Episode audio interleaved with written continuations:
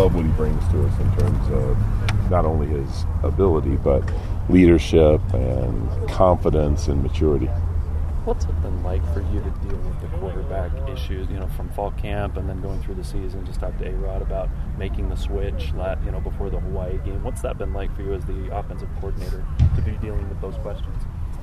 Um, the questions just within, when, or just just when to make a change at quarterback, or when to stay with the same guy and make those kind of um, decisions. You know, I, I don't look at it a whole lot different than um, who we decide to start at left guard or tight end or running back or any other position. We're gonna we're gonna play the guy that's best. Obviously, that position has more to do with our success than than any other.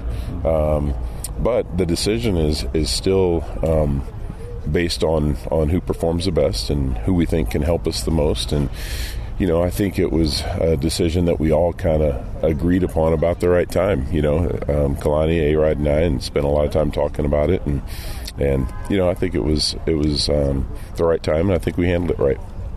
How's it? Was there a factor? We haven't talked to you since you made the decision. Was there a factor that kind of was the tipping point where you decided to go to to Zach? Was there a kind of a I think it was a couple of things. One was just the fact that we weren't performing well enough on offense, and you know, um, it's it's kind of like I guess maybe if you had a, a, a couple of point guards that you were playing with in a basketball team, and and even if one particular guy was doing things okay himself, maybe his shooting percentage is good, but the entire offense isn't running well enough through him.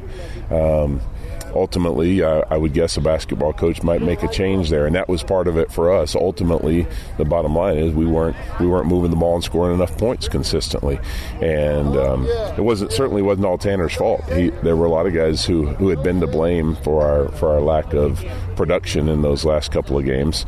Um, and but the other part of it is Zach just showing that he's ready, just continuing to work. And you know, I give him and A Rod a lot of credit because that didn't just happen last week. His performance last week didn't just happen because he prepared really hard last week. It's because he's been being prepared and getting himself ready for that really the last eight months.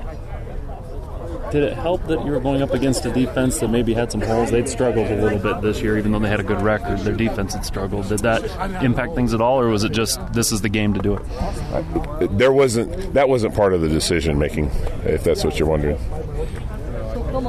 obviously the run game is it's big every week, but is it a little bit bigger this week going up against this NIU front seven, and particular that defensive end Sutton, I think is the name. Um, yeah, with their I, pass rush and all that. Or? Yeah, I, I um, I, for us, we need to be a balanced offense, and we've we've shown that when we can both run and pass, we can be effective. When we get pushed into a position where we're a little bit more one dimensional, um, we haven't been as effective. That's just not who we are right now. So it, yes, it's always important, and it'll be a real challenge for us this week. I mean, if you look at their statistics, um, I think they're seventh in the country in sacks and twelfth in in yards per carry when you look at rushing defense, and um, in the top, I don't know, 15 or so also in tackles for loss. So they are they are very aggressive up front, and they commit a lot of people to stopping the run. So it, it'll be a real challenge for us.